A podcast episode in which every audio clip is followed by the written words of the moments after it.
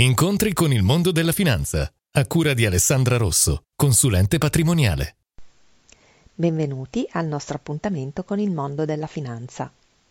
Gli strumenti per investire sono molteplici, non ce ne sono di migliori di altri, dipende dalle esigenze dell'investitore. In caso di vendita, ogni investimento ha i propri tempi per poter averne la disponibilità sul conto. Se ti è successo di chiedere al tuo consulente di disinvestirne una parte e in un paio di giorni hai avuto la liquidità sul conto, non pensare sia sempre così. Potrebbe capitare che una vendita successiva venga fatta su altri investimenti che richiedono tempi diversi di smobilizzo.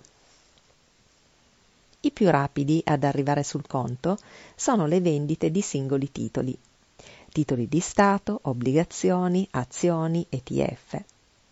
A seguire c'è la categoria dei fondi e i tempi più lunghi sono solitamente per polizze e gestioni patrimoniali, che possono richiedere addirittura anche oltre 30 giorni. È sempre bene avere diversi tipi di investimento, non solo per una buona diversificazione, ma anche per evitare che in caso di urgenza si debba aspettare più di quanto si vorrebbe. Vale la pena, quindi, fare in modo che almeno una parte più o meno cospicua del proprio patrimonio possa essere liquidata velocemente.